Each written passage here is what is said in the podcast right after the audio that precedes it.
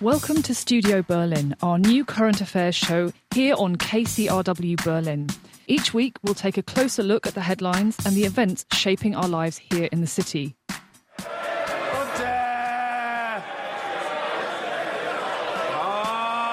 I'm this week's host, Maisie Hitchcock, and today's show is all about Brexit, the UK's plan to leave the European Union. There are a number of questions on the table.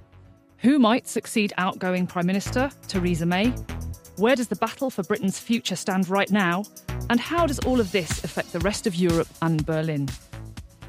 Here with me today is John Worth, a communications consultant for European politicians who also teaches EU negotiations at the College of Europe in Bruges. And Jan Techau, Senior Fellow and Director of the Europe Programme at the German Marshall Fund.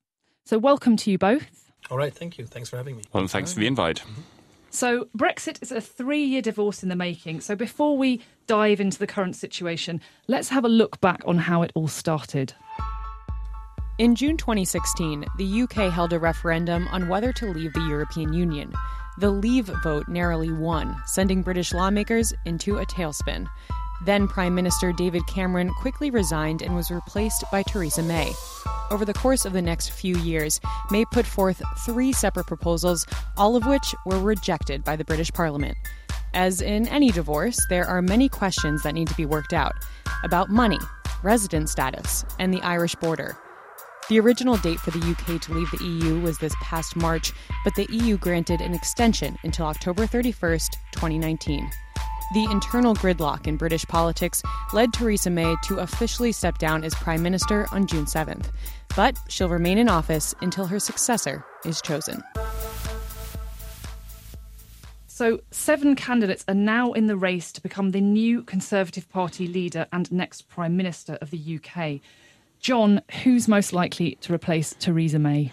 Far and away, the favourite is the former Foreign Minister Boris Johnson, well known for his mop of blonde hair. Um, he is a long way ahead of all of the other candidates, and I think we can say with some certainty that he's then going to be the next Prime Minister when this process is completed uh, in July. What's what's Boris Johnson's stance on Brexit? Boris Johnson has largely defended a harder Brexit course than Theresa May. He wants a, Uh, a, more distant relationship between the UK and the EU, which would probably be economically damaging to the UK. Essentially, Brussels would not particularly welcome a Boris Johnson Prime Minister because he would be defending a Brexit course which would be which would take Britain further away from the EU than what's currently on the table. Can you just explain how things might pan out for the UK if Johnson becomes Prime Minister? At the moment, the British uh, government is uh, is with the Conservative Party, but supported by the Northern Irish Democratic Unionist Party in Parliament, and those two parties together have a majority of five seats. That means if only three members of Parliament leave the, the Conservatives and cross the House and join the opposition, the government has no majority anymore. So I think the most likely thing to happen will be is that some pragmatic Conservatives quit a, a Johnson-led Conservative Party, and that therefore means that Britain essentially enters into a period of even deeper political crisis than it's in just now. That would then mean that the chances are quite high there would be then an early general election at some point this autumn. So, John, if we were to have fresh national elections at the end of the year, could you just talk about who the key players are in the British political landscape and what the possible outcome of these elections could be? So, the biggest party in the House of Commons at the moment is the Conservative Party, currently led by Theresa May, probably to be led by Boris Johnson. The big question there would be what would their Brexit position be going into such an election, and how much of a kind of a hardcore Brexit position will they defend? The person that kind of casts a shadow over that party is the is the long term Eurosceptic Nigel Farage. So he's not actually in Parliament, but he kind of casts a shadow over the Conservative Party and pulls them in a more Eurosceptic, more pro Brexit direction. So the question is is how would his movement, the newly formed Brexit Party, take votes away from the Conservatives or not? On the other side, you've got traditionally more pro-European parties. The Labour Party, which has a has a vague position on Brexit just at the moment under its party leader Jeremy Corbyn, who says the Brexit referendum result should be respected, but he does not want the type of Brexit that Theresa May has negotiated. And then you've got two smaller pro EU parties, the Liberal Democrats and the Greens, who've been recovering quite strongly in recent months. And then you have the regionalists, Plaid Cymru in Wales, and the very important Scottish National Party uh, in Scotland. Uh, that's the Scottish National Party is one of the most efficient and well led parties in the UK, led by Nicola Sturgeon, and they've been some of the strongest critics of the Brexit process. So ultimately, the question would then be after such an election, could the Conservatives rescue themselves by, by defending a more pro Brexit line? Or would the Labour Party possibly win such an election by actually going against Brexit, saying that they were in favour of a second referendum? Jan, what would you say to the idea of us having another referendum at this juncture? There is, of course, in principle, a bit of a funny smell to a second referendum because it feels like, you know, one is not enough. You keep on voting until you get the result that you want. You know, that's the usual kind of argument against this. I think the strongest argument in favor of a, sec- a second referendum is that when people went to the polls for the first time back in, in 2016, um, the consequences of, of getting out of the EU were not really clear to anybody in the electorate, neither to the you know uh, pro leavers nor you know to the pro remainers, uh, and that you know image is now a lot clearer. The costs are more um, clearly before you, and you know the numbers are there, uh, and the immediate effects have you know started to be felt.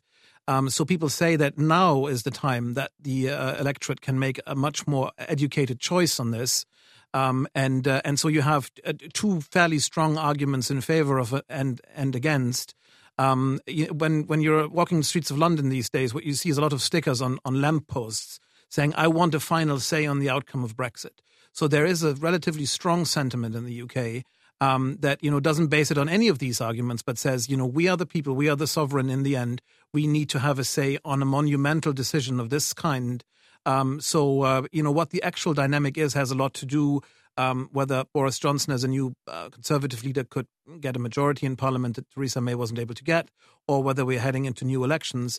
Um, uh, but a second referendum, I think, could be well justified. And it, it feels to me that the, the people in the UK increasingly feel that this might actually be the right thing to do. Do you not think, though, that most elections or most manifestos make promises that politicians often do not keep? Uh, the same could be said for a referendum. I mean, there's no legal basis for a second referendum. Would this not be problematic? Yeah, it could very well be that the second referendum doesn't resolve anything, that we get a very tight result once more, perhaps on the other side of the majority this time. But again, a 52 versus 48 thing wouldn't settle anything. I mean, the, the dynamic that's playing out in the UK would continue to play out um, and every single government, no matter wh- which one it would be, would be suffering from it. Um, the difference, I think, between manifesto um, uh, promises, the ones that you've mentioned, um, and a referendum, I think, is, is also important to keep in mind. Uh, you write all kinds of things into a manifesto, uh, and that's more kind of a general direction that you want to go. Um, in a referendum, you have a very binary yes or no choice to make. Uh, the question is much, much clearer. So here, basically, the information base uh, on which you then, you know, uh, base your actual choice in the ballot box uh, is much, much more important. And I think it is absolutely fair to say um, that the campaign, especially on the Brexit side, but also partly on the Remain side, uh, were you know mostly conducted based uh, on misinformation, uh, and especially on the Brexit side, also on plain lies. So I, I, could also sense a bit of a you know disenfranchisement that people feel in the UK, saying you know you put such an enormously important yes or no question in front of us, not just some general manifesto stuff, uh, and you expected us to make that choice based on all of that you know a, very you know thin layer of information that you gave us. Um, that's not right. Let's have a second referendum. A second refer- uh, referendum would always have a bit of a funny smell, as I said, um, but it still might be the right kind of thing to get some of the vitriol, some of the the poison out of the system that's accumulated in the UK political system. No, um, it's also worth saying, however, that this is not a short term solution. It would take at least 22 weeks uh, in the UK to organise such a referendum. So the earliest you could possibly do it would be in the spring of 2020. So ultimately, what Brussels and the EU would like would be some clarity rather soon. And if that clarity is via referendum, it's not going to be so soon, ultimately. So this is going to rumble on for some months yet. You're listening to Studio Berlin, our new current affairs show here on KCRW Berlin. We'll be back after a short break with more on how people in Berlin are preparing for Brexit.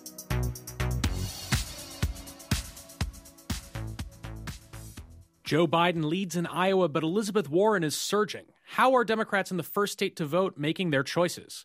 I'm Josh Barro. For that, plus rising tensions with Iran, a supposed deal with Mexico, Trump's willingness to take foreign info for his campaign, and Congresswoman Tulsi Gabbard's anti war message that's falling flat.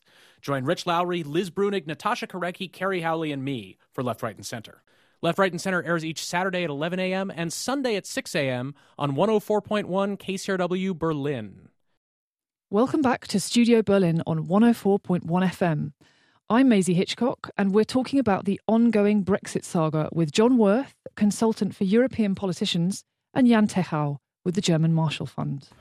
Well, I'm, I'm tempted to say that the people who are getting it wrong are those who print things saying, I'm talking about a hard Brexit. It's absolutely inevitable. It's a hard Brexit. I don't accept the terms hard and soft Brexit. That's outgoing British Prime Minister Theresa May, using some of that Brexit jargon that we've all heard so much of. So, Jan, for the people who aren't really familiar with the Brexit vocabulary, can you distinguish between a soft deal, a hard Brexit, and a no deal Brexit? Because these terms are being bandied around a lot at the moment yeah. and we don't all know what they mean. I think there are fundamentally two options here on the table. One is the uh, the Leave deal, the Brexit deal that Theresa May negotiated with the European Union, which has been put uh, to a vote in the in the House of Commons several times and failed to gain a majority um, or a no deal Brexit, which I think is the equivalent of a hard Brexit, uh, which means that you you know the UK crushes out of the EU with any kind of uh, regulatory framework you know to organize that. The difference is quite clear. I mean, in the in the Brexit deal, uh, you have a regulated. Um, a kind of deal that sorts out the legal questions, sorts out the money issues, um, sorts out some of the second and third order consequences of all of this, uh, and would provide a legal framework on which businesses, for example, but also governments, you know, can base their planning. Um, in a, a, hard Brexit, you know, one without this deal, um, what you have is a situation where from one day to the next, um, you know, none of the EU law would apply any longer in the UK. Um, you know, borders would have to close, you know, so that things passing through would have to be inspected. Uh, WTO rules would apply automatically, uh, which would be considerably less favorable in terms of, you know, trade uh, relationships um, than the ones that we have within the EU single market, obviously. Um, so you have all kinds of uncertainties built into the hard Brexit as well. There is also one thing I think that needs to be said here, and that is that, of course, the future relationship between the UK and the EU has only now uh, to be negotiated. That is not part of the Brexit deal. It's often forgotten. People think that this is the one deal and then that's it. Um, the real work actually starts the moment that the UK is out under a Brexit deal, let's assume, um, when they have to go into negotiations over how to define the relationship, the future relationship, including trade and a few other things. Um, and so, you know, a, a, a regular, a regular, you know, deal-based Brexit would by no means be the end of the story. So this story, one way or another, will continue to, to, uh, you know, to haunt us in a way, uh, no matter what the outcome is immediately in the next few weeks. We don't actually know what the consequences of Brexit will be since there's no precedent a number of Britain's laws have been formed in cooperation with the EU. So, in the event of a hard Brexit, a lot of this legislation would effectively disappear overnight. There's been a lot of speculation in the UK press about everything from food and medicine shortages to riots to EU citizens being booted out of the country overnight. But what about the impact of Brexit over here? How might a hard Brexit play out for Britons here in Germany? Yeah, I mean, some of these preparations for that, you know, contingency have been made. It's interesting to see how the, the government of the city of Berlin, but also the German government, the Foreign Office, um, have started to really systematically inform Brits about their rights. Um, uh, we have seen an interesting spike in applications for German citizenship uh, by EU, by by UK citizens who um, have some sort of, of, of legal basis for it um, you know, uh, seemingly a lot of people are interested in getting that second passport just in case. Um, but there will also be a small number of people who, because of you know uh, company policies, because of labor law, will probably have a much harder time. Um, you know, those are the hardship cases. What the actual number of those people is, I don't know.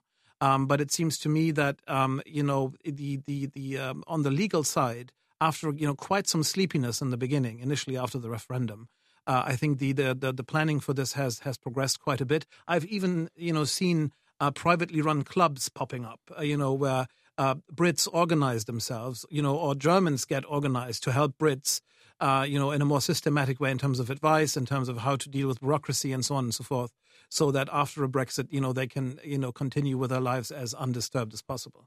Berlin is the only uh, land, uh, the state of Germany, that, that's been doing this formal system. Um, other states of Germany have been choosing to wait still. So essentially, if you sign in as a, and I've gone through this process myself as a Brit living in, in, in Berlin, you're invited to a meeting um, at, at, the by, by the city authorities you take along some paperwork and they will give you then a permanent right to remain that they will then put into your passport. Uh, the priority initially is for those Brits that live in Germany for more than five years. They then start moving to the Brits that live in Germany for the period of two to five years, and those are the most recent arrivals will be the ones that will be done at the, the, the very end. It's a bit of a bureaucratic process, but I must say that Berlin is at least trying to make sure that everyone knows what's what and everyone knows what their rights are. And regardless of what happens with Brexit, they're going through it this anyway. Because bear in mind that at the moment, until 31st of October, Brits living in Germany have the full rights to be here. But imagine if I wanted to get a mortgage to buy a house, for example, the bank would want to know do I have the right to stay here medium term so as I can pay off my mortgage? Having this piece of paper that essentially says, yes, I do have the right to stay here. Um, will help with something like that, would help to make sure that uh, I would not be uh, discriminated against were I to apply for a job, uh, for example. But do you think a hard Brexit will force a lot of Brits to jump ship and leave Berlin? My feeling is that not a lot of people will be forced in the in the brutal sense of the word, uh, but a lot of people will probably feel incentivized, you know, to to leave um, just to gain the security that they might not be able to obtain otherwise by the process that was just described by John. People who are falling through the cracks of this, you know, or people who just don't like risk at all. You know, the organizations they work for. If they decide that Berlin is still, you know, a, a place to have a business in, or whether that was now too risky for them, uh, you know, um, you know, uh, that that's I think the, probably the more decisive factor in some of these life decisions that have to be made. Uh, not so much, I think, the the, the bureaucratic uh, or political, you know, uh, urge or stress or you know or, or pressure to to get people out. There's also an attitude issue in that there are actually some Brits I know who came to Berlin since the referendum mm-hmm. because they said, well, we want to get out of the UK just now because it's gone in such a Eurosceptic direction. Let's use this opportunity while we still can. And I remember a particular situation in my sport club the day after the referendum. A, guy who's a policeman in the German poli- uh, Berlin police service.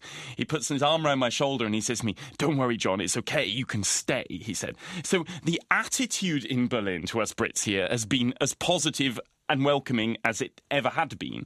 Uh, whereas actually the attitude of the way British politics has gone makes a lot of British pro-Europeans feel a bit nervous. So actually, ultimately, that kind of not being in Britain just now when its politics is so negative, that's actually an incentive to make sure that you find a way to stay. Ultimately. And I, I meet Brits here in town. Uh, in Berlin, you know, who uh, come back from visiting the UK, people who live here, uh, spend a few days or weeks or the summer vacation or something like that, and they say, I, I can't recognize my country yep. any longer. The tone of the debate, the way that it's playing out, the way that the rift goes right, you know, through families and, and whatever you might have, whatever connection or network you might have, is felt to be quite brutalizing um, you know, uh, to some people. And uh, and you know, I mentioned the spike in applications for citizenship. Um, there's a good number of people um, who come here uh, who haven't lived in Germany before, but who have a legal right to obtain German citizenship because of a family connection in the past, for example. Uh, and they come here deliberately to build, you know, kind of a lifeboat for themselves in terms of citizenship, so that they will always have access to the single market in the EU after Brexit. This is Studio Berlin on 104.1 FM.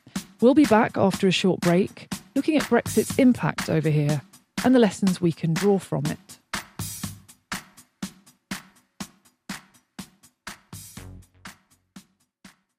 A young woman fears she's inherited her father's genius and his debilitating mental illness. You think. You had so much talent. You think I'm like Dad.